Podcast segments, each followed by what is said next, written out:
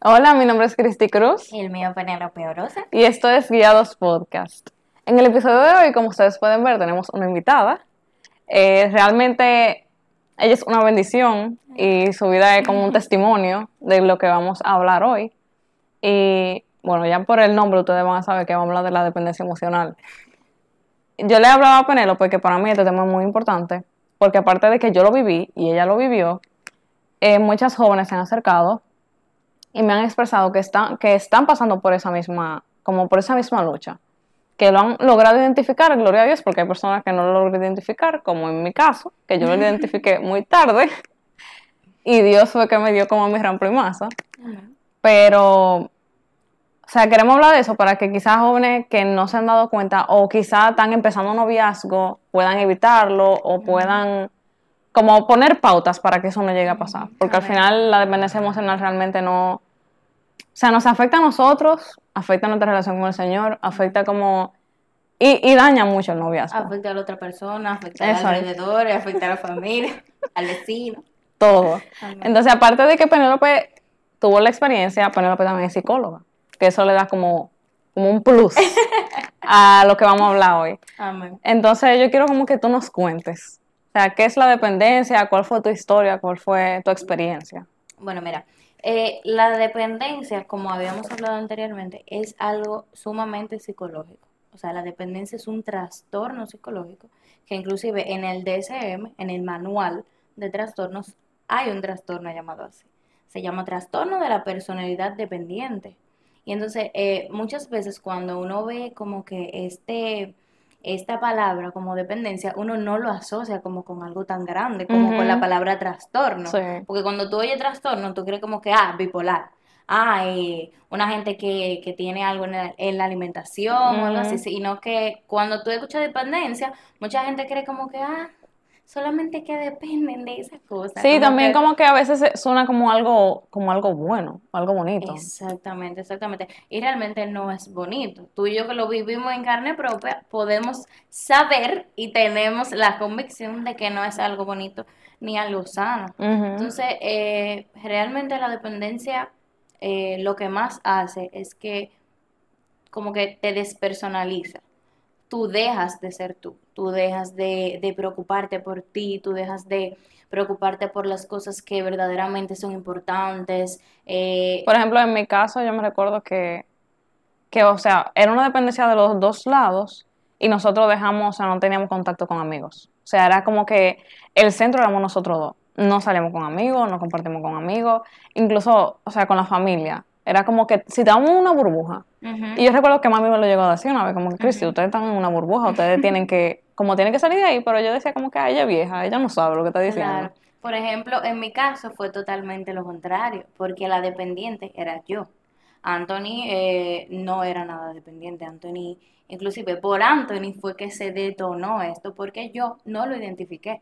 Para mí todo estaba bien. Para mí, y yo sé que para muchas personas, la dependencia es como su forma de amar. La gente cree que, que porque tú quieres estar todo el tiempo con esa persona, que porque tú piensas mucho en esa persona, eh, ya esa es tu forma de amar y no es así. Porque al momento que ya tú dejas, como decía ahorita, de ser tú, tú dejas de hacer tus cosas, tú dejas de buscar del Señor, tú dejas de ligarte con amigos, tú dejas tu familia a un lado, tienes que revisarte porque no es amor. Sí. Entonces, eh, para contarte un poquito de, de mi caso, nosotros eh, comenzamos una relación temprana, que ustedes también fue así. Nosotros yo tenía, cuando nos conocimos yo tenía 16 y Anthony tenía 19. Yo aún estaba en el colegio, eh, recuerdo que lo conocí en tercero de bachiller, pero no fuimos novios inmediatamente. Entonces, eh, cuando llegamos a una relación, ya yo tenía 17, ya había entrado a la universidad, eh, él estaba en la universidad hace tiempo y como que nos fuimos envolviendo en eso, entre universidad, salimos de la universidad, nos juntamos, Sí. eh, eh, no estamos en la misma iglesia y eso llegó a un punto que me afectaba. Porque, por ejemplo, los domingos no nos podíamos ver o nos veíamos en la noche, pero a veces, porque mis cultos eran de tarde, yo salía muy tarde y Anthony no tenía vehículo. Entonces yo me enojaba muchísimo, como que, pero hoy es domingo, hoy es que la pareja se ve, ¿por qué tú no vienes? ¿Por qué tú no vas a mi iglesia? Sin entender que, punchale, verdaderamente él también tenía cosas que hacer. Entonces, el trajín de la semana de que a veces no nos podíamos ver, nosotros duramos un tiempo eh, en un círculo vicioso de que nos envolvían tanto las cosas, de, de no, yo estoy en la universidad, no que yo también. No que estoy en el trabajo, no que yo también. Yo siempre trabajé desde que estuve, desde que salí del colegio yo trabajé. Entonces, entre trabajo, universidad, casa. Trabajo, universidad, casa, yo no lo veía. Y eso a mí eh, me afectó a tal punto que yo creo que eso fue lo que creó mi dependencia. En ese momento que yo no lo podía ver, yo como que me quise eh, ligar tanto a él, como aferrar tanto a la relación, aferrar tanto al tiempo que quería tener con él, que realmente no fue de manera sana. Entonces, eh, ya para no alargar el asunto, varios años después, varios años después, eh, las cosas no iban mal para mí, para mí todo era normal, como te digo, esa era mi forma de amar. Preguntarle todo el tiempo, ay, ¿y tú? No nos veíamos, yo me quillaba. No salíamos, no pasaba algo que yo quería, yo me quillaba no tal cosa y yo me quillaba y me encerraba. Entonces en ese momento de que no pasaba algo con él, yo me encerraba y ya no hay para nadie. Sí. O sea, yo no hablaba con mi familia, mis amigos del colegio yo lo eché a un lado, la misma gente de la iglesia yo lo eché a un lado y yo estaba en un círculo, en un mundo que solamente existía Anthony. O sea, yo tenía un pedestal que cabía muchísima cosa y yo simplemente lo tenía a él. Entonces, eh, al él darse cuenta de eso, que el Señor le reveló esa parte, él fue a hablar conmigo, pero él fue muy grotesco. él fue muy brusco, porque realmente él llegó un día así, muy random. Él llegó a mi casa. Ah, que tenemos que hablar. Y yo, eh, ¿está bien? Vamos a hablar.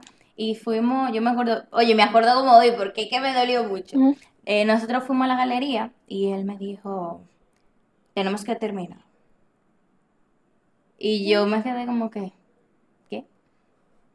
¿Cómo así? No, que yo ya no te amo. Y yo. Wow, porque él no pudo haber dicho otra cosa. yo, que tú, ¿qué? Que tú, que tú ya no me qué. Y entonces, o sea, todo es toda una mentira.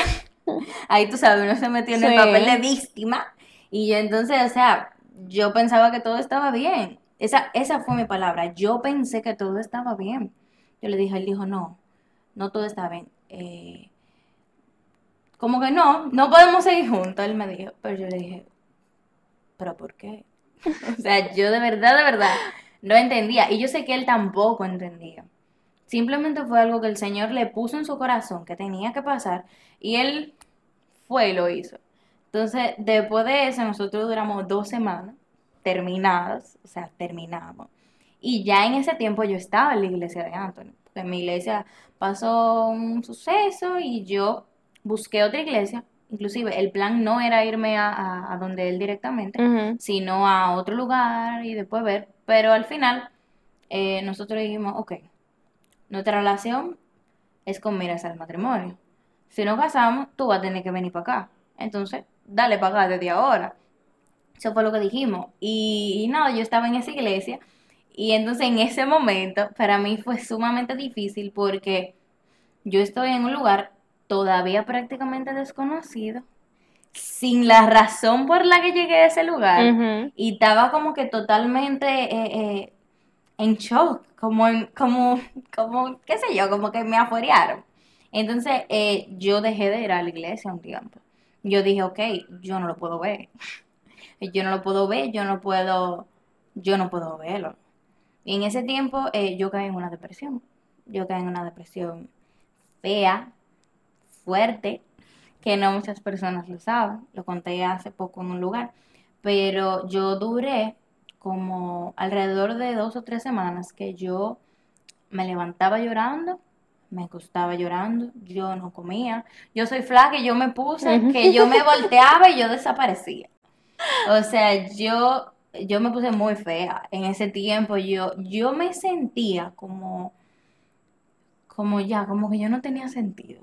Como que ya mi vida había terminado, que ya yo no tenía razón de existir, que ya, o sea, que ya. Entonces, en ese momento fue que yo pude identificar.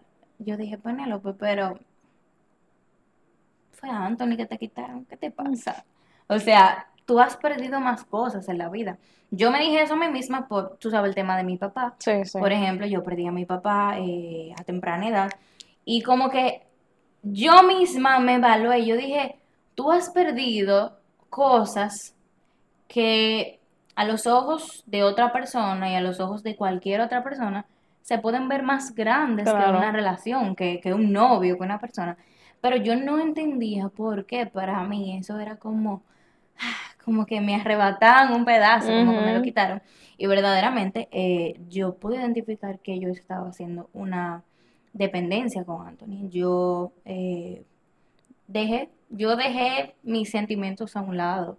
Eh, luego de eso yo pude evaluar que había momentos que si Anthony decía no, aunque yo dijera sí y pensara así, yo decía no, por el simple hecho de no tener como esa desaprobación. Si yo me sentía mal con algo por no tener una discusión, yo lo dejaba ahí.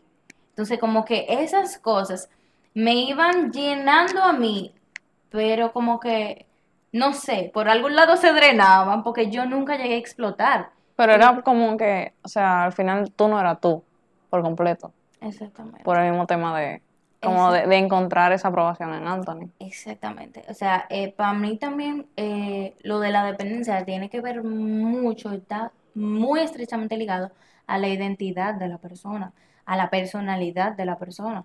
Porque cuando tú eres dependiente de una persona, que, que aquí lo anoté, con cuadernito, Mm. eh, tiene que ver mucho también con el apego que tú tienes a esa persona, como te decía anteriormente, con la sumisión.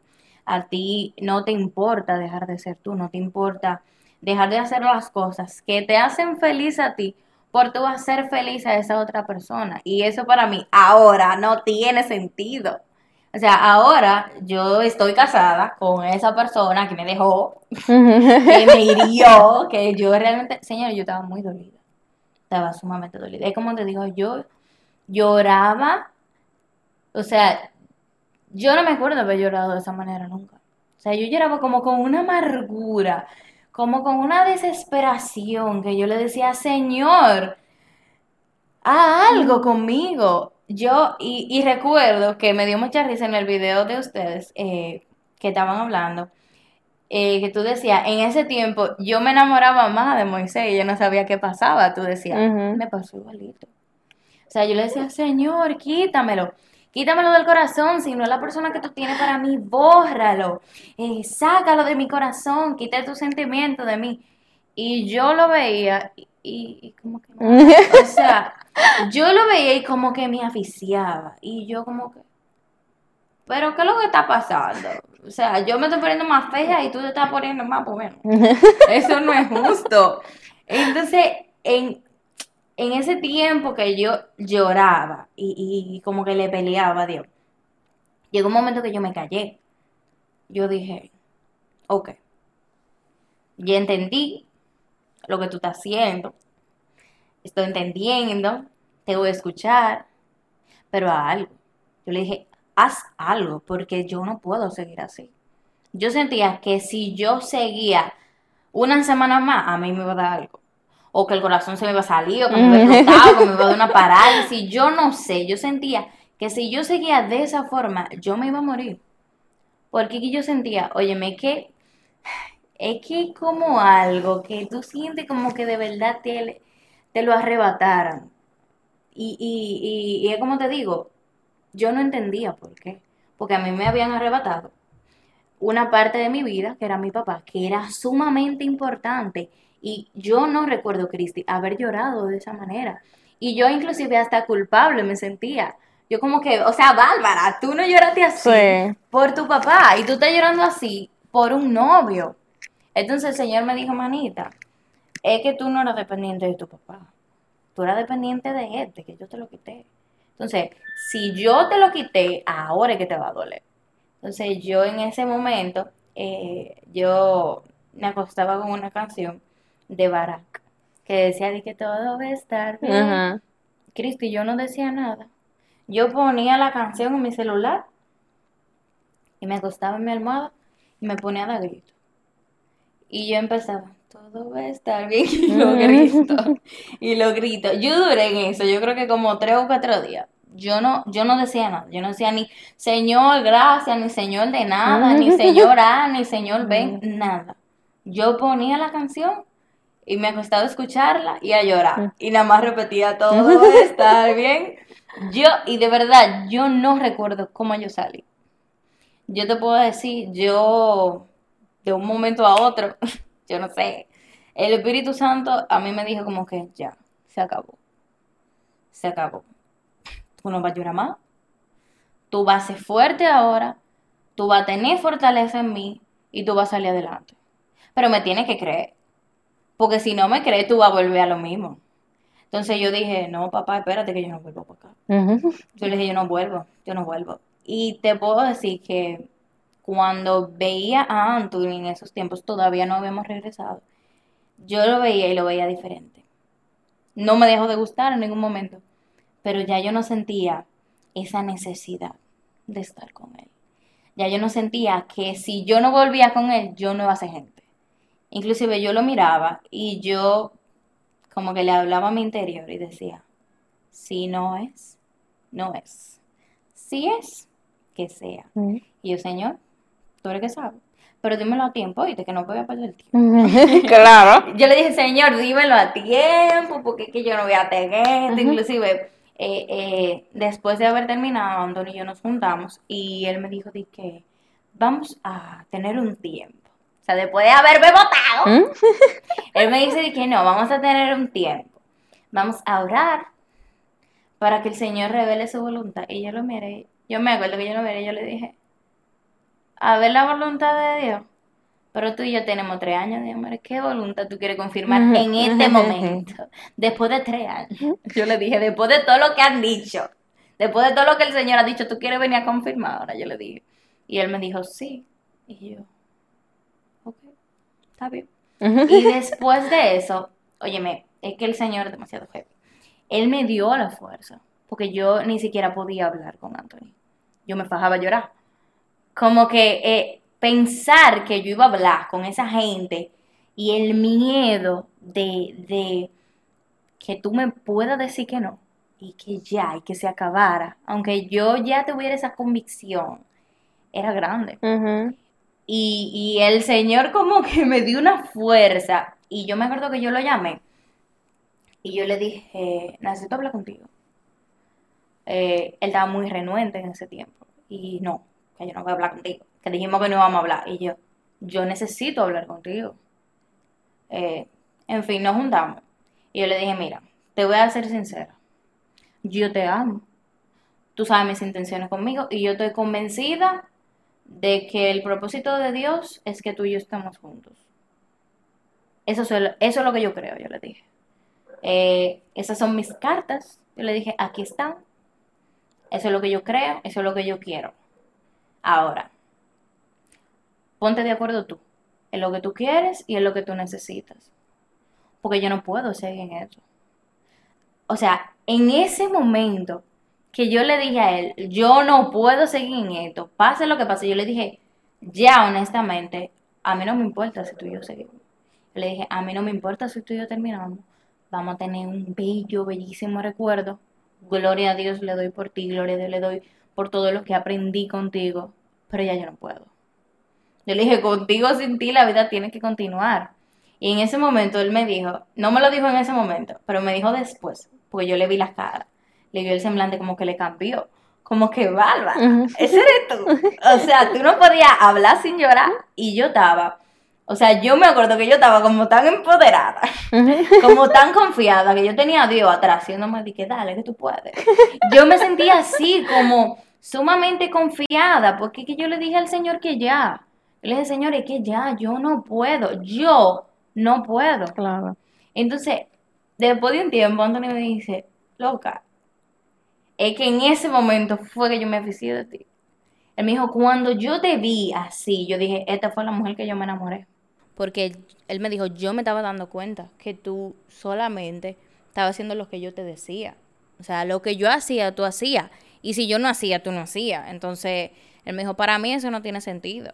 Y en ese momento para mí fue muy doloroso. Porque yo sentía como que... Como que yo... Como que no era suficiente. Como que... Eh, no le bastaba. Como que... No sé si tú me entiendes. Como que lo que yo estaba haciendo eh, no era suficiente para que él me amara.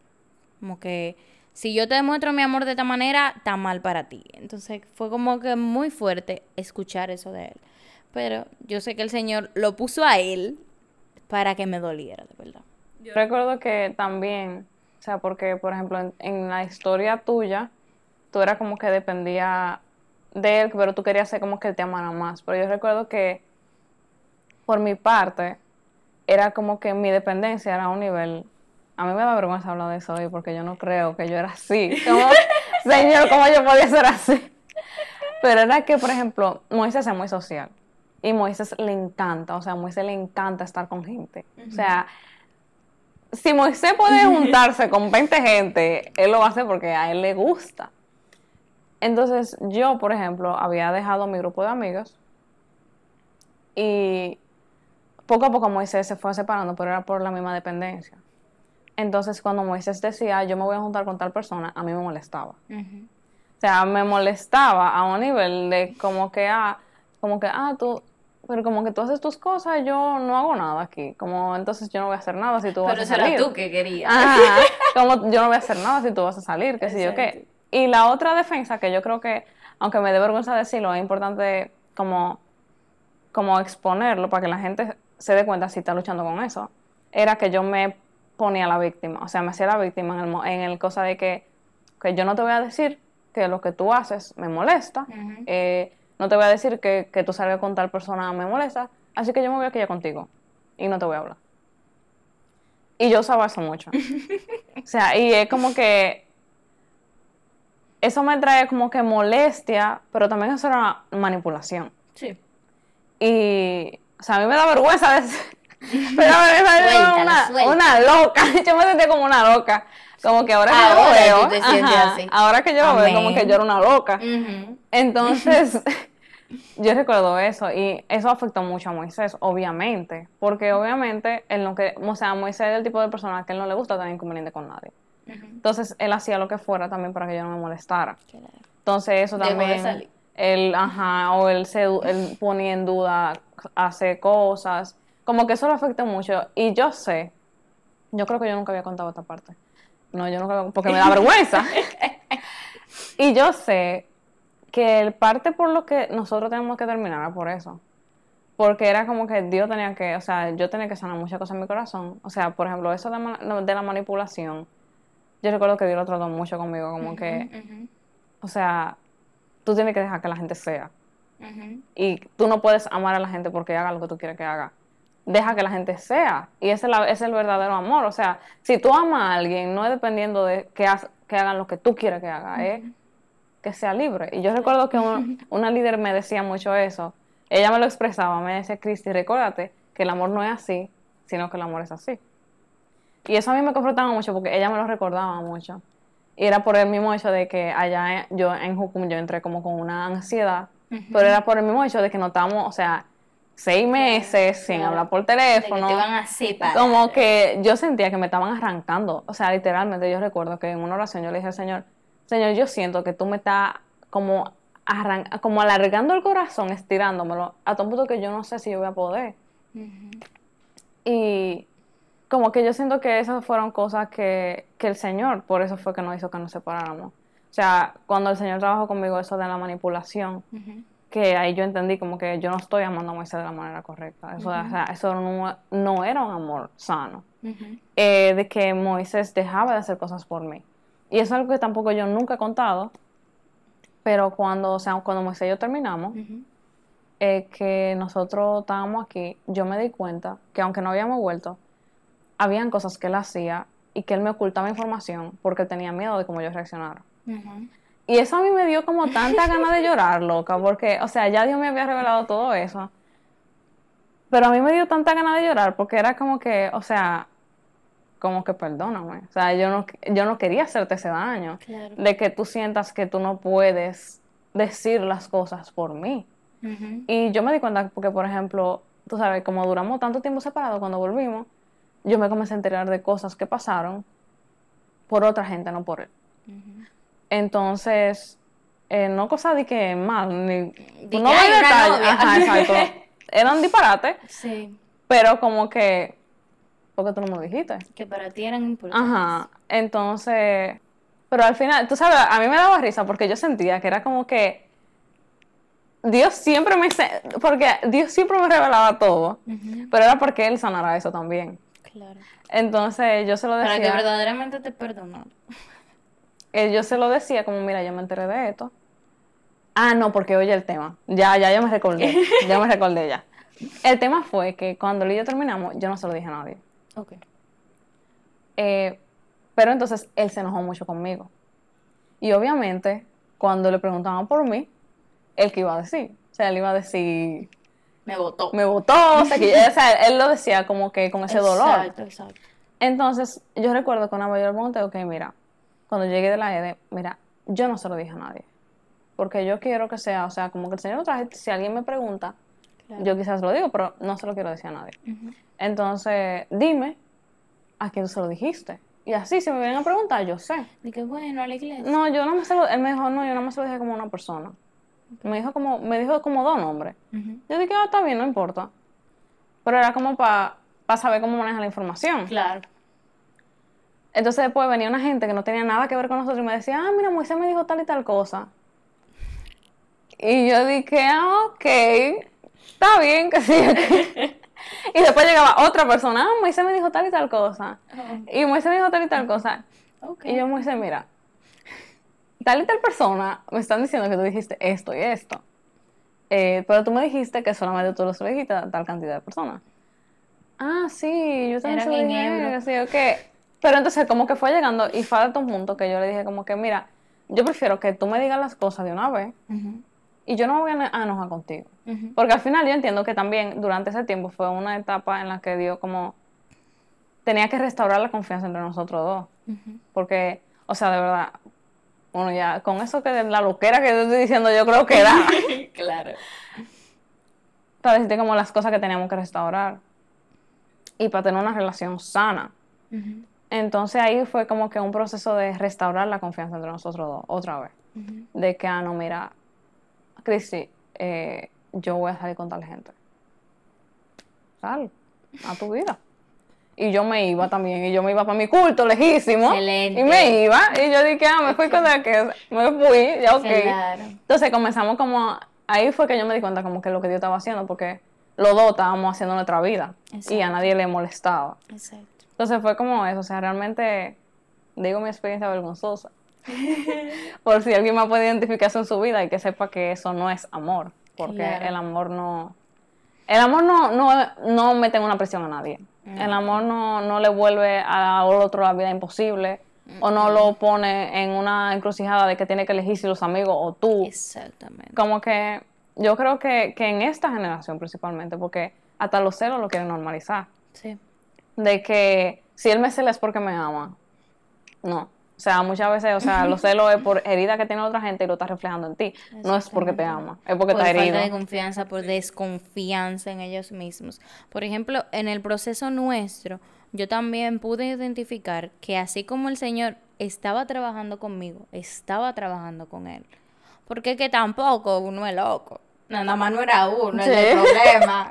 Porque verdad. que no pongan de Porque loca, verdad, ahorita no, ahorita no vendí. La dos loca, la psicópata. No, porque es que el Señor no, no te va a trabajar a ti para ponerte al lado de un fruto eh, no, no completo, no maduro. Entonces, ese tiempo, por eso yo cuando, cuando me hablan de los tiempos de pareja, eh, la espera, yo soy muy de la espera. Sí. Y, y full, yo soy, yo soy muy de la espera y cuando me hablan de eso, yo siempre pregunto, ¿cuáles son las motivaciones? Porque para tú darte un tiempo, para tú eh, hacer algo, tú tienes que tener una motivación. Porque ahora está muy de moda también el vamos a dar un tiempo. ¿Por qué? Hermano, ¿para qué es el tiempo? ¿Para qué el tiempo? ¿Para que tú termines la universidad? Ok, es el tiempo. ¿Para qué el tiempo? Para que tú aprendas a darte Exacto, cariño. que a ti tiene que tener un misma. Está bien, propósito. Tiene que tener un propósito. Por ejemplo, eh, Anthony no era muy dado a contar sus sentimientos, por ejemplo, sumamente cerrado, sumamente cerrado, o sea, yo tenía que por eso yo creo que yo me frustraba tanto, porque yo del otro lado, al otro extremo, sumamente de boca, sumamente extremista de hablar hasta lo mínimo, mira, me piqué el dedo. O sea, estoy incómoda porque porque me piqué el dedo. Entonces, eh, no, no me pica. Entonces, entonces, él, por otro lado, el pana llegaba y se sentaba así. Y yo, mi amor, ¿y, y, y- y cómo te fue hoy? Bien. Y mi amor, y, y tal cosa. Nada. Y yo como que, loco, yo no puedo hablar con una pared, yo no puedo tener una relación con una pared. Entonces, óyeme, en ese tiempo yo me di cuenta que en la relación del 100% yo estaba llevando un 90%. O sea, y te lo puedo decir y él te lo puedo decir. Del 100% de la relación yo estaba llevando un 90. Y el día que me junté con él se lo dije. Yo le dije, esto es un 50-50. Y si yo voy a poner un 70, no lo quiero. Le dije, no voy a poner un 70. No voy a poner ningún 55. Porque es un 50-50. Si aquí yo voy a dar todo, usted tiene que dar todo. ¿Por qué? Porque ahí es que empiezan las carencias, ahí es que empiezan los piques, ahí es que empiezan eh, eh, como... eh, Como la insatisfacción. Exacto, como esa cosa que tú vas guardando, que es el daño, o sea, esas insatisfacciones, esa, esos rencores, esos miedos que tú tienes con esa persona, en ese momento tú lo vas cogiendo todo. Y va a haber momentos que tú vas a explotar. Entonces, ¿por qué explotar? Yo recuerdo que una vez yo le dije, óyeme, imagínate una casa. La casa tiene columnas. Las columnas son las que sostienen la casa. Yo soy tu columna. Le dije, si tú cuando tengas un problema, tú vas a empezar a darle golpe a la columna, tú vas a tumbar la casa. Yo le dije, tú no puedes desquitarte conmigo. Tú no puedes, tu miedo, tus frustraciones, venir a desquitarte conmigo. ¿Por qué? Porque yo soy tu desahogo. Le dije, loco, yo soy tu oasis en medio del desierto. Tú no puedes, eh, eh, y, en toda, y, y eso aplica para todo, para las relaciones, para los amigos, para la familia. Tú no puedes con una persona que te ama, que te está dando algo de su vida. Para mí eso es como que sumamente preciado. El tiempo de la gente, eh, eh, el cariño de la gente, todo eso es sumamente preciado y uno tiene que valorarlo. Al momento que tú dejas de valorar eso de esa persona, tú le estás haciendo un daño. Porque si tú no quieres algo, díselo. Sí, Y ya. exacto. Óyeme, mira, ya yo te dejé de amar. No, pues está bien. Me va a doler, me va a doler pila. Un mes, dos meses. Pero yo me voy a levantar. Entonces, eso es lo que yo quiero que, ustedes entiendan. Gloria a Dios. Tú que estás viendo este video. Si, si tú sientes que, que, que algo no está en una balanza, no hay un balance, no hay tú, tú estás dando 70 y están dando 30 o menos, tú estás dando 95 y están dando 5, no. Porque es que el Señor no te va a dar eso. El Señor no te va a poner cosas que te entristezcan. Nada. Y si lo hace en un momento es para enseñarte otra cosa y para darte algo mejor. Por eso es que uno no se puede aferrar. O sea, aferrarse, apegarse eh, eh, a, a una persona sin estar seguro de que esa persona va a compartir tu vida entera contigo. Por eso uno tiene que estar siempre como los cargadores con los celulares. A cuarta, se te está descargando el celular, oye, conéctalo, así mismo con Dios. Tú te sientes que, que se te están bajando la pila, que sé yo qué, y no tienes ni siquiera que esperar que se te baje la pila. Estar 100% conectado con el Señor porque Él te lo va a revelar. A mí y a ti, Él no lo reveló después de un tiempo. Después que nosotros nos vimos encharcar. Después que nos vimos que ya, que, que nada, que no íbamos a salir de ahí. Ahí fue que el Señor nos rescató. En ese pozo, en ese, en ese, no sé, en ese hoyo. El Señor metió su mano. Y dijo, wait, yo te amo, ven, agárrate. Sal, tú puedes salir de ahí. Sí, que al final realmente cuando uno, bueno, en esa etapa, aunque fue difícil, cuando Dios como, o sea, para mí, yo siempre digo, como que para mí ese tiempo de separarnos de Moisés fue como Lo mejor. lo mejor que me pasó. Porque aunque me dolió, fue como que yo pude conocer a Dios de verdad. Y yo pude enamorarme de Dios de verdad y ver lo grande que es Dios. Y yo me sentía, o sea, yo sentía uno me dice, Señor, mira, tú me puedes llevar. Yo me recuerdo.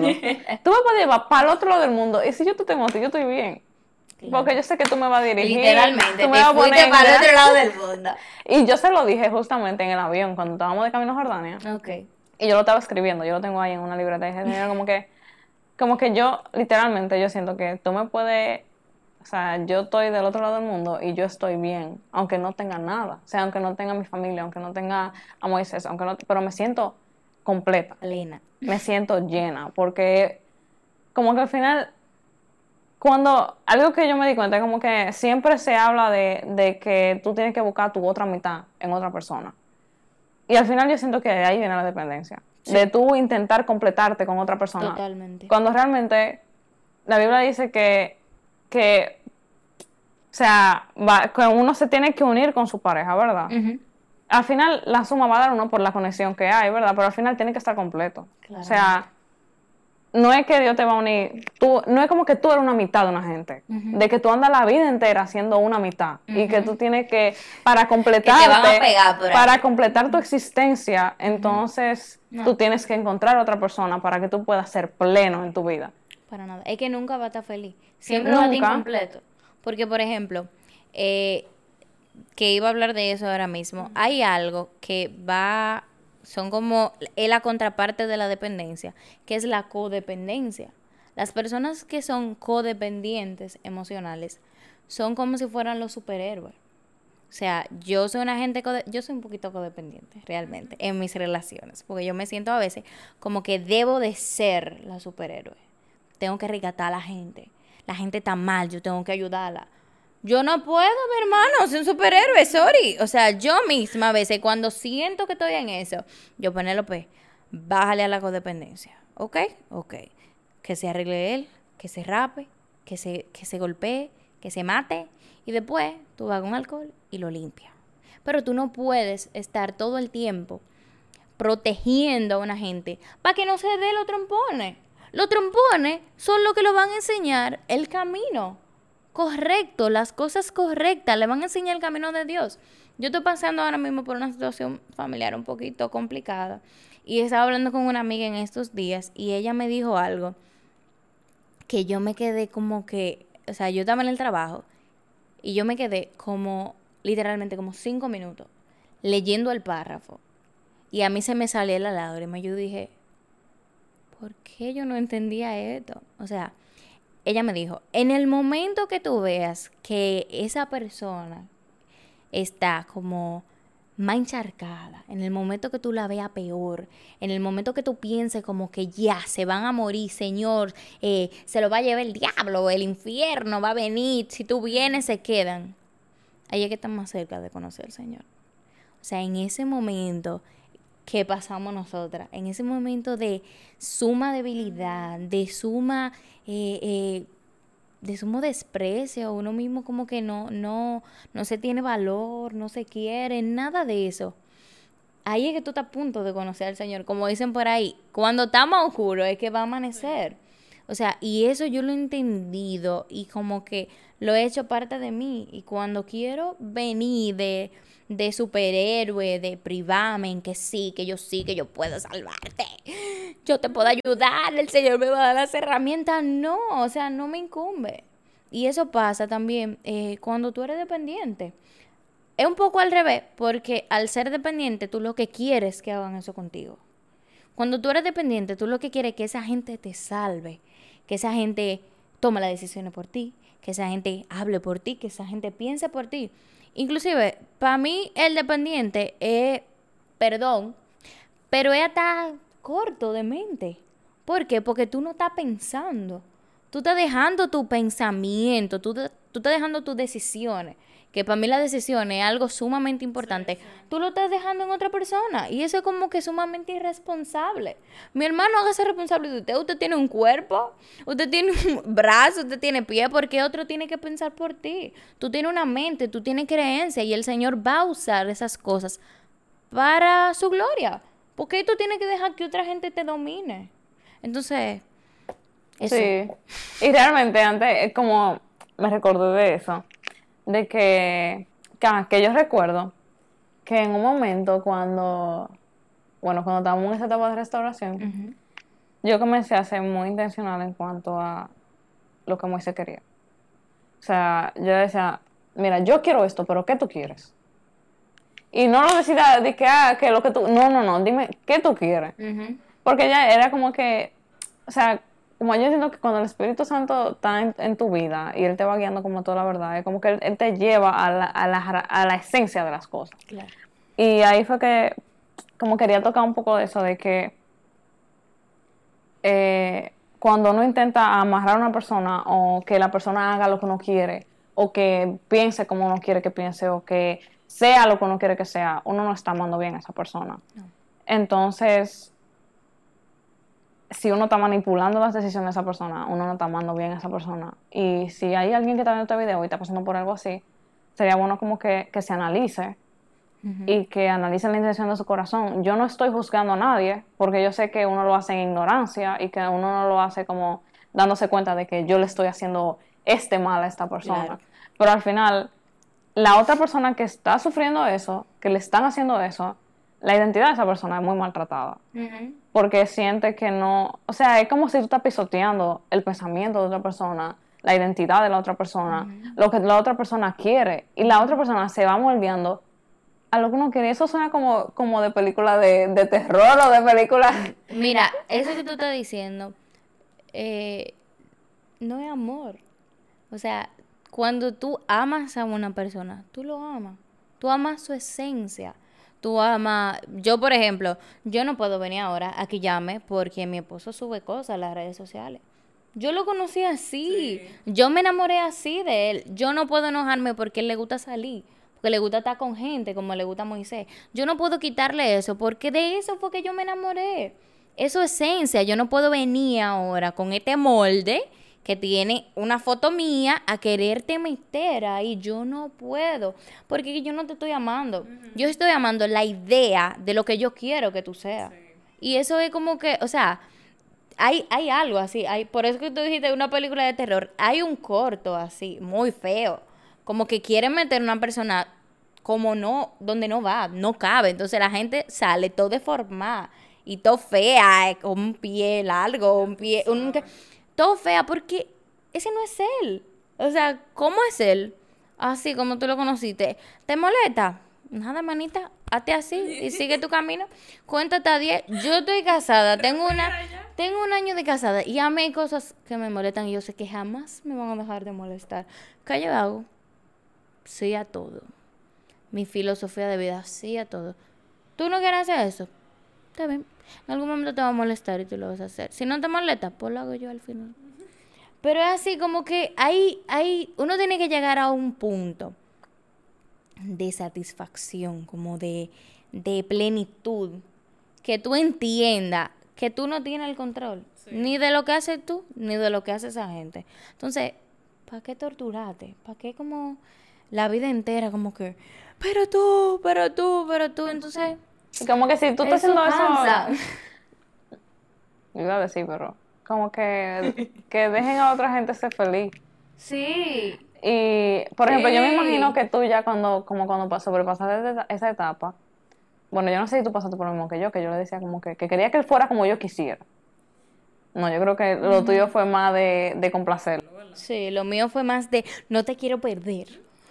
No, como que no quiero que te vayas. Yo voy a hacer todo lo que tú digas. Soy tu sumisa, soy tu esclava. Te iba a comentar que yo recuerdo que cuando, o sea, cuando ya estábamos en esa etapa, que yo me di cuenta que yo hacía eso, era como que ya, mira, sé libre. O sea, hasta yo lo apoyaba en que, en que hiciera la cosa. Vete, mira, ¿por qué tú no vete, sales? ¿por qué tú no te vas a hacer tal cosa? ¿Por qué tú no te vas a hacer qué sé yo cuánto? Pero era por eso mismo, de que, o sea, yo no quería que Moisés, o sea, yo no quería volver al mismo disparate de antes. Y esto es algo que la gente, por ejemplo, hay mucha gente que dice, ah, que yo admiro tu relación con Moisés. Pero la gente solamente ve la parte después de que Dios nos restauró. Claro. Porque yo eliminé mi Instagram y mi Instagram es nuevo después de que yo salí de la Ah, EDE. no, el mío está ahí. Entonces, Entero. La gente no sabe nada de, de para atrás. Entonces, ah, sí, admira mucho, pero Dios hizo mucho en nuestra vida y Dios restauró muchas cosas. Claro. Y yo no quería como volver a ese mismo disparate. Yo quería como que, como que mantener lo que, lo que Dios hizo. Y de que, o sea, poder tener un amor de verdad. Porque al final yo siento que, que esta generación no- nos da un amor tan... Efímero. Exacto, que el amor ca- casi no le importa a nadie. De que, ah, yo puedo probar con tal gente. Como si la gente son cosas que yo puedo probar y que después, si no funcionó, no funcionó. Pero nadie se pega a nadie, nadie ama de verdad. Que yo siento como que, que el amor ahora es tan como. No amor. No, no sé ni siquiera qué palabras usaría para. Como egoísta, eh, eh, falso. Es falso. Y lo que es de verdad, entonces o lo critican o lo dicen cursi. O te dicen que mentira, que tú estás haciendo una pantalla. Porque me ha pasado. Por ejemplo, eso que tú dices de, de las redes. Yo tengo todo ahí. Inclusive hasta en eso yo cambié. Yo subía muchísimas fotos con Anthony. Muchísimas. Ay, que sé yo qué, que mi amor, que te amo, que mi tesoro, que tú eres lo más bello, que sé yo qué. Yo, yo misma como que, socia, cálmate. O sea, después me decía él de que, ¿y por qué tú no subes una foto conmigo? Yo, varón, váyase de ahí. o sea, ya, o sea, yo le dije yo que me aceptaba para allá. Y, y con lo que tú decías de esta generación, recuerdo que escribí algo hace como un año acerca del compromiso, o sea, del compromiso nuestro con las personas. Esta generación no se quiere comprometer.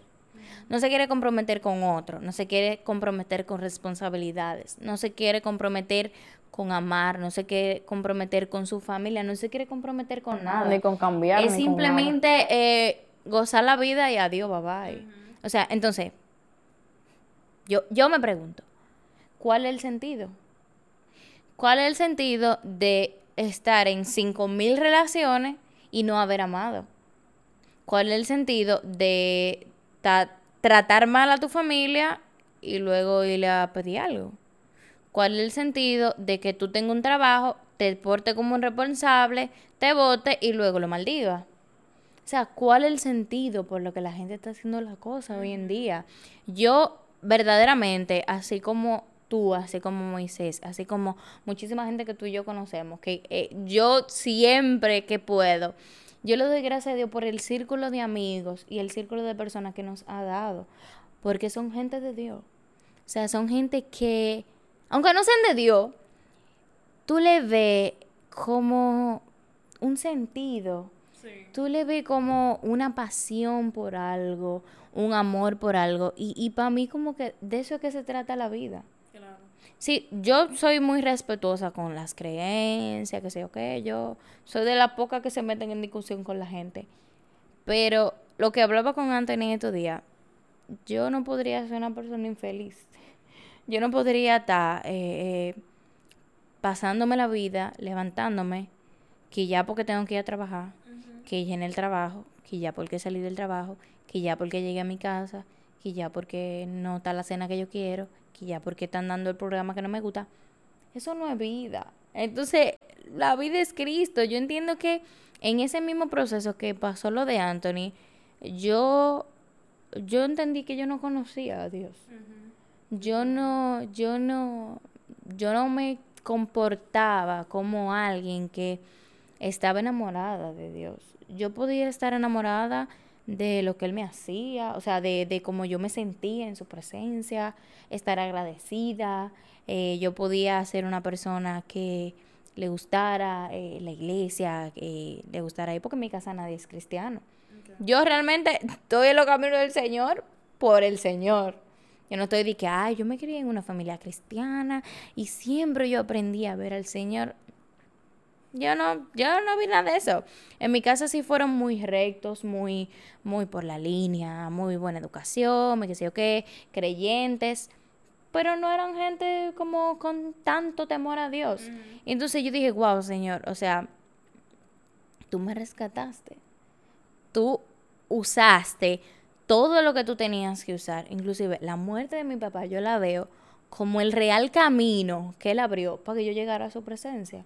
Porque, perdón que cambie así bruscamente de tema, pero, o sea, al Señor tú lo ves por las cosas y por el encuentro que tú has tenido con Él. Por ejemplo, tú puedes ver al Señor como tu sanador, tú puedes ver al Señor como tu salvador. Yo veo al Señor como mi Padre. ¿Por qué? Porque Él me adoptó.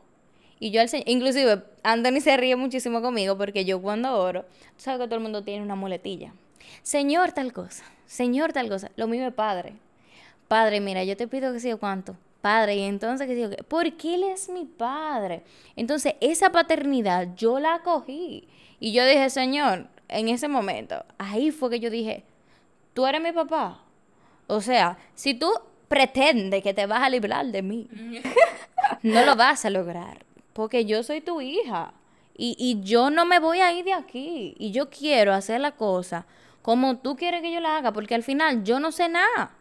Yo no sé nada, yo puedo saber, yo puedo creer que sé, pero al final yo no sé nada. Y eres tú que me va a dar mi, la herramienta, eh, eh, las cosas para yo salir a camino. Y como que eso es lo que te hace estar completa, eso es lo que te hace poder eh, estar segura de que tú tienes una persona al lado que también está completo, que te ama, que, que, que, así como tú estás completa, Moisés está completo, Anthony está completo, y juntos entonces simplemente nos complementamos. Seguimos el camino de Dios, servimos juntos. Eh, eh, de eso se trata, de, complementar. Y yo, yo siento también que eso viene, me recuerda mucho el versículo en el que Jesús dice que, que Él es el agua él es, ¿cómo que dice? Que, bueno, parafraseando, que Él es el agua y que todo el que tenga sed venga a mí, y beba y no tendrá sed jamás. Entonces yo siento que como que como humanos siempre estamos, quizás nosotros nuestra dependencia fue en cuanto al noviazgo. Claro. O quizá, porque yo siento que, que como humanos siempre estamos intentando llenar un vacío. Siempre. Siempre estamos intentando llenar o carencias de la niñez o carencias en otro aspecto, carencia, como que cualquier tipo de carencia y siempre estamos intentando llenarla con, con lo que sea. Puede ser un novio, puede ser un trabajo, puede ser actividades. Porque llegó un tiempo que, que yo también como que me refugiaba en, en lo que yo pudiera hacer. Entonces, no se trata de vivir la, la vida intentando llenarlo, porque al final hay un versículo que dice en Eclesiastés que, que Dios, espérate, déjame ver si me, si me recuerdo exactamente. Ah, sí, que dice que, que Dios puso eternidad en el corazón del hombre. Entonces, como que si Dios puso eternidad en otro corazón, no hay algo pasajero que pueda llenarlo. O sea, no va a haber nada pasajero que pueda llenar ese, esa eternidad en nuestro corazón. Es solamente la eternidad de Dios es lo que puede llenar nuestros corazones. Y, y, la, o sea, Jesús, Jesús es el único capaz de, de saciar nuestras necesidades y de darnos vida y vida en abundancia. O sea, Jesús, eso es como que a lo que Jesús vino, él dijo, yo les voy a dar vida. Y en abundancia. Y en abundancia, o sea, y no estoy hablando de que, de que de dinero y de que, no, no, no. Estamos hablando de, de plenitud. De plenitud en el corazón de, de, saber que, que, tú eres amado, de que en Dios tú estás completo, de que no te falta nada. Y yo creo que cuando yo pude conocer a Dios así, a Jesús así, fue cuando, ok, yo sentía, yo, yo estoy en el top del mundo, a mí no me falta nada, yo estoy nítida, no me importa si no tengo... Puedo yo, no tenía, yo no tenía trabajo, yo no estaba en la universidad, yo no tenía novio, no tenía nada, yo vivía en mi casa con mi familia y ya, pero yo me sentía que ya yo estaba como allá. En el tercer cielo. Bien, pero, pero era como que fue la primera vez en mi vida entera que yo me sentí completa. Sí. Que yo me sentí como que, wow, Señor, tú literalmente, tú lo llenas todo. Y a través de Dios llenarlo todo en nuestro corazón, es como que uno comienza a sentir propósito. Y a través de ese propósito es que uno comienza como a... O sea, es como que uno no se puede callar. Es, mira, Jesús me hizo esto por mí, Jesús lo puede hacer por ti. Ven, ven a Cristo, reconcílate con Él. Entonces al final es como que es el mensaje que queremos dejarle a ustedes. Tu pareja nunca va a ser capaz de llenarte ni, ni de saciar las expectativas, ni de, ni de llenar ningún vacío en ti. Así es. Así que no lo intentes porque nunca lo vas a poder y solamente te va a amargar tu vida y le va a amargar la vida a él. Gracias. Entonces, ni tu trabajo te va a completar, ni tener mucho dinero te va a completar. Exacto. Ni, que mucha gente se centra en hablar tanto de dinero y el dinero nunca completa nada. Y al final, que nosotros hemos experimentado, aunque no tenemos cuarto, Dios nos da todo todo lo que necesitamos. Completa, entera, riquísima. De eso se trata, o sea, en Jesús está todo. Jesús es la, la, respuesta a todo. Y se trata de Cristo, solamente Cristo. Y si Moisés y yo, Anthony y Penelope, pueden tener la, o sea, podemos tener la relación que tenemos hoy, es simplemente porque Cristo está en el centro y porque nuestras miradas están solamente en Él. Entonces, vamos a depender de Él, porque Él es el único, o sea, como que Él es nuestra única constante. Porque aunque, aunque yo no, aunque suene cruel, en algún momento Moisés no va a estar. Aunque estemos casados, puede ser que en algún momento de mi vida, en 70 años, lo que sea, Moisés puede morir. Claro. Moisés puede faltar. Pero Jesús siempre va a estar ahí. Y Dios siempre va a estar ahí. Aunque yo sé que eso sería algo que me dolería y que me rompería en 20 mil pedazos. Jesús está ahí. Y en Jesús está la plenitud. Entonces, no nos aferremos a nada de este mundo, porque la, misma Biblia lo dice, todo eso es pasajero. Así es. Y donde está tu tesoro, donde está tu corazón, ahí está tu tesoro. Ajá, donde está, tu tesoro, ahí está tu corazón. Y al final yo entiendo que ese versículo es como una advertencia a nosotros mismos de que... Totalmente. O sea, mira dónde tú estás poniendo Sí, yo lo hubiese entendido antes. como mira cuál es tu tesoro, o sea, tu tesoro es tu pareja. exacto. Tu tesoro es... La cosa que, o sea, las cosas que te llenan son tu tesoro. Y ya para, para ir cerrando, yo quería decir que cuando tú te pones como el, la meta y el, y el propósito de dejar de depender de una persona, tú tienes que entender que no por tú dejar de depender de ella, tú vas a dejar de amarla. Exacto. O sea, la dependencia no es amor. Lo hemos dicho varias veces, pero queremos que tú lo entiendas. Tú no vas a dejar de amar a alguien porque simplemente tú no pongas tu vida alrededor de alguien. Tú tienes que seguir siendo tú, tú tienes que seguir haciendo tus cosas, tú tienes que seguir cumpliendo el propósito de Dios, tienes que salir, tienes que juntarte con tus amigos, tienes que hacer tu vida. Y así mismo, cuando tú hagas tu vida, y él haga su vida y se encuentren así, vamos a decir, wow, pero mira qué bonita esta vida. Como que, o sea, no amamos, podemos amarnos, pero podemos vivir el uno sin el otro. Así como tú decías, en algún momento va a faltar y no tiene que ser físicamente. Por ejemplo, puede ser que en un momento eh, en, en, la relación, en la pareja, tú te sientas sola y tú duermes todos los días con esa gente y tú te sientes sola. ¿Y quién es que está ahí contigo? Es Dios. Puede ser que en un momento esa persona falle, porque somos humanos, fallamos, puede hacer algo que a ti no te guste. No estoy diciendo que te tiene que, que, tener una infidelidad porque todo el mundo se va por ahí. No, puede, puede que esa gente, ¿qué te puedo decir? Que hipoteque la casa y que no te diga nada. Y que vengan un día y le saquen todo. ¿Qué prueba? Óyeme, es una falla, es una puñalada. Que vengan y te quiten todo lo que tú has luchado y todo lo que tú has, todo lo que tú has trabajado y que esa gente no te diga nada. ¿Quién está ahí? Está Dios y no se ha ido de tu lado, porque muchas veces nosotros pensamos que la única forma que te pueden arrebatar a alguien es cuando se lo llevan, cuando se muere, cuando ya... No, hay muchas formas en que la persona no está presente y quien está presente es el Señor. Sí. Entonces, una pregunta, ¿cómo funcionaría, o sea, sanamente una relación de pareja? Porque yo sé que hay personas que quizás lo puedan llevar a otro extremo, que también lo he escuchado, que que aún estando en una relación, viven como si estuvieran separados. O sea, no sé si tú lo has escuchado, que sí, como sí. que... Sí, sí, sí, la libertad. Ajá, o como una que... abierta. Al tener tantas cosas diferentes, que tú haces lo tuyo y yo hago lo mío, como que al final no tenemos un punto de, de encuentro o de sentir que, que estamos conectados en algún aspecto. Claro. Mira, número uno, tienen que tener cosas en común. Para que una pareja funcione, tienen que haber algo en común. Si no tienen algo en común y se aman, tiene que haber algo en común. Porque algo ustedes lo juntó, de algo tienen que hablar.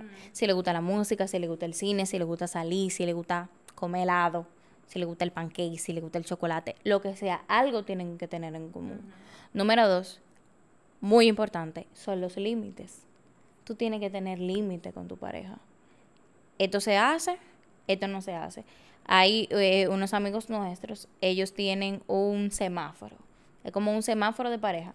Las cosas rojas son las que no son permitidas. Por ejemplo, los golpes, eh, la mala palabra, insultarse, ofenderse. Lo amarillo son las cosas que se pueden soportar. Que tú me dejes la toalla tirar, Que la pongo nada, arriba de la cama. yo la recojo. Que tú que sigas con todo. Son cosas amarillas, tú sabes. Va el rojo, pero está amarillo, se puede pasar. Tú no te tienes que divorciar por una toalla. Y las cosas verdes son esas cosas que nos gustan. Otra cosa para que una relación funcione, que todo el tiempo la gente lo dice y como que uno lo coge tan a la ligera, es la comunicación. ¿Cómo tú vas a tener una relación con alguien que tú no hables? Imagínate si tú y Moisés no, te- no se sentaran a hablar. ¿Qué, qué, qué él sabría de ti? Él no adivina, él no tiene una bola de cristal. Wow, a Cristi le fue así el día de hoy. Sí. Déjame ver, wow, ella, wow, mira, limpió, qué bien. No, tú tienes que hablar con esa persona. Mira, yo tengo miedo de tal cosa. Yo, hay veces que yo me siento a hablar con Anthony, que digo, wow, ¿cuánto toyo hablamos hoy? O sea, nos sentamos y nos paramos, como que pasaron dos horas. ¿Cuánto toyo hablamos? O sea, no hablamos nada productivo, pero hablamos. ¿Cómo te fue? Ay, bien, por ahí no vamos. ¿Por qué? Porque tú tienes que conocer a esa gente, cuáles son tus miedos, cuál es tu comida favorita, cuál es tu lado favorito, no tiene lado favorito, no. ¿Te gusta el piso limpio? ¿Tú soportarías que se caiga un jugo y pisarlo y que se quede todo? O sea, hablar es como que la clave. Y ya por último, la tolerancia. O sea, como decíamos ahorita, tú no puedes pretender que esa persona va a hacer lo que tú quieras todo el tiempo. Y si tú quieres que una relación funcione, tú tienes que tolerar. Tú tienes que aprender a simplemente decir, ok, que no hiciste eso que yo quería, ok, pero háblalo. Después que tú no lo toleres, tú lo hablas. Como, como una cosa que, que ahorita vi en, en una página que tú lo reposteaste también. Y es que, o sea, de, de tantas cosas que tenía que decir, al final aprendí a decirlas. O sea, tú tienes muchas cosas que decir y hay muchas cosas que uno la piensa. Y si uno la dice como la piensa, yo me imagino que yo vivi- viviría dándole tiro a este hombre. Porque a veces uno piensa algo como que un pensamiento que va a herir tanto a esa persona que tú tienes que callarte, tú tienes que morderte la lengua. ¿Por qué? Porque tú lo amas. Claro. Y porque tú quieres que las cosas funcionen y al final ninguna relación va a ser fácil. Mm, ninguna relación va a ser fácil. Mira, la relación con Dios no es fácil. Porque llega un momento que uno se enfría, que uno no le dan ganas de orar, que uno no le da ganas de leer la palabra, se enfría. Así mismo la relación con una persona. Va a llegar un momento que tú simplemente hasta feo lo vas a ver. Pero tú tienes que decirte a ti mismo, a tu interior, oye, ese es el hombre que yo amo. Feo, gordo, flaco, no sé, es el hombre que yo amo. Y también yo siento que muchas veces nos enfocamos mucho en las cosas negativas. O Sumamente. sea, como que, y yo siento que para nosotros, o sea, principalmente para las mujeres, como que es tan fácil, ah, que cometió eso en la casa, no limpió, tumbó qué sé yo qué, y uno se va en una y comienza a, pe- a pensar lo peor de esa, y obviamente, yo no, no va a querer saber de esa gente, nada más por todo lo que uno piensa. Pero algo que yo me he dado cuenta es que yo tengo que recordarme las cosas buenas. O sea, como que, no, mira, Moisés es pila de cariñoso conmigo, Moisés es pila de atento, Moisés siempre está cuidándome, como que, y eso como que, no, ya, todo está perfecto. Otra cosa también, eh, tratar de no usarlos nunca la relación. Tú nunca tal cosa, tú nunca tal cosa. Los nunca hieren mucho. Tanto a nosotras, sobre todo a nosotras. Tú nunca me dices que yo hago las cosas bien. Entonces, uno, literalmente, entonces yo nunca. Entonces ahí como que uno se va en una. Entonces, tratar de evitarlos nunca, sino mi amor. Muchas veces tú haces tal cosa, en tales momentos tú haces tal cosa y como evitar ese nunca, porque cuando la gente oye nunca, yo no sé qué es lo que pasa, pero tú como que pones una barrera y Sí. tú, ah, ok, yo nunca. Sí. pues ya nunca lo voy a hacer. A la defensiva, no pone. Exactamente. Y a las personas que están en su relación de libertinaje, de, de libertad, de hoy sí, mañana no, pongan la cuenta clara. Porque al final, o tú tienes una necesidad que tú no quieres, perdón, tú tienes un miedo con esa persona. Para mí eso es como más de miedo. Más que eh, miedo al compromiso, miedo a que esa persona me, puede- me pueda herir. Cuando tú no te comprometes con algo, es porque tú tienes un miedo de qué pueda pasar con eso. Entonces, poner la cosa clara. eh, mira, nosotros tenemos una relación. Yo no acepto relaciones abiertas. Si tú estás conmigo, tú estás conmigo. Si no nos podemos ver todos los días, no importa. Pero eh, el momento que estemos juntos, que valga la pena. Como esas cosas que uno pueda hacer su balance.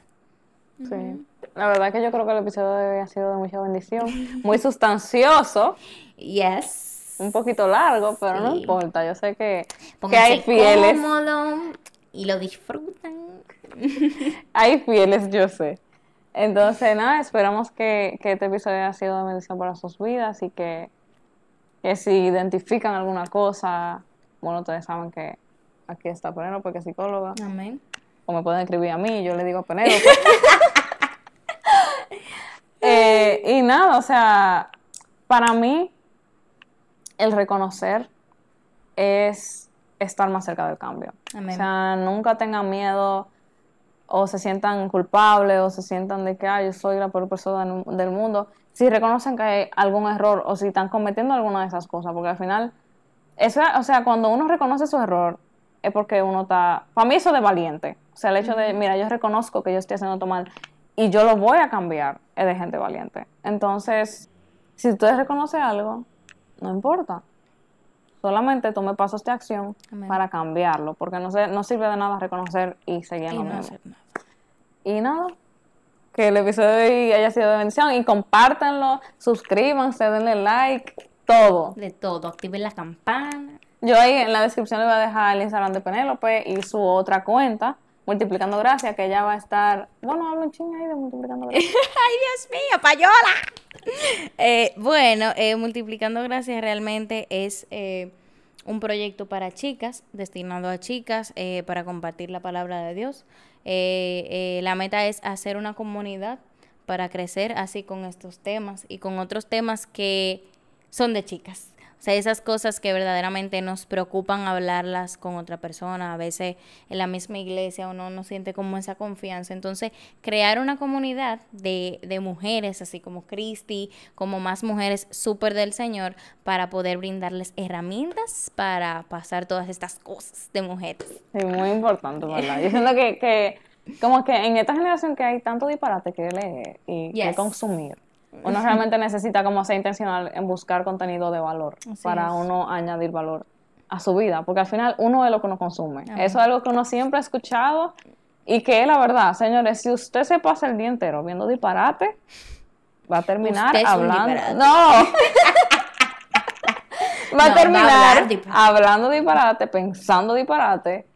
Entonces, mejor vamos a llenarnos de Dios Amén. para que pensemos en la cosa de Dios y nos vaya mejor. Entonces, nada, un abrazo. Bye.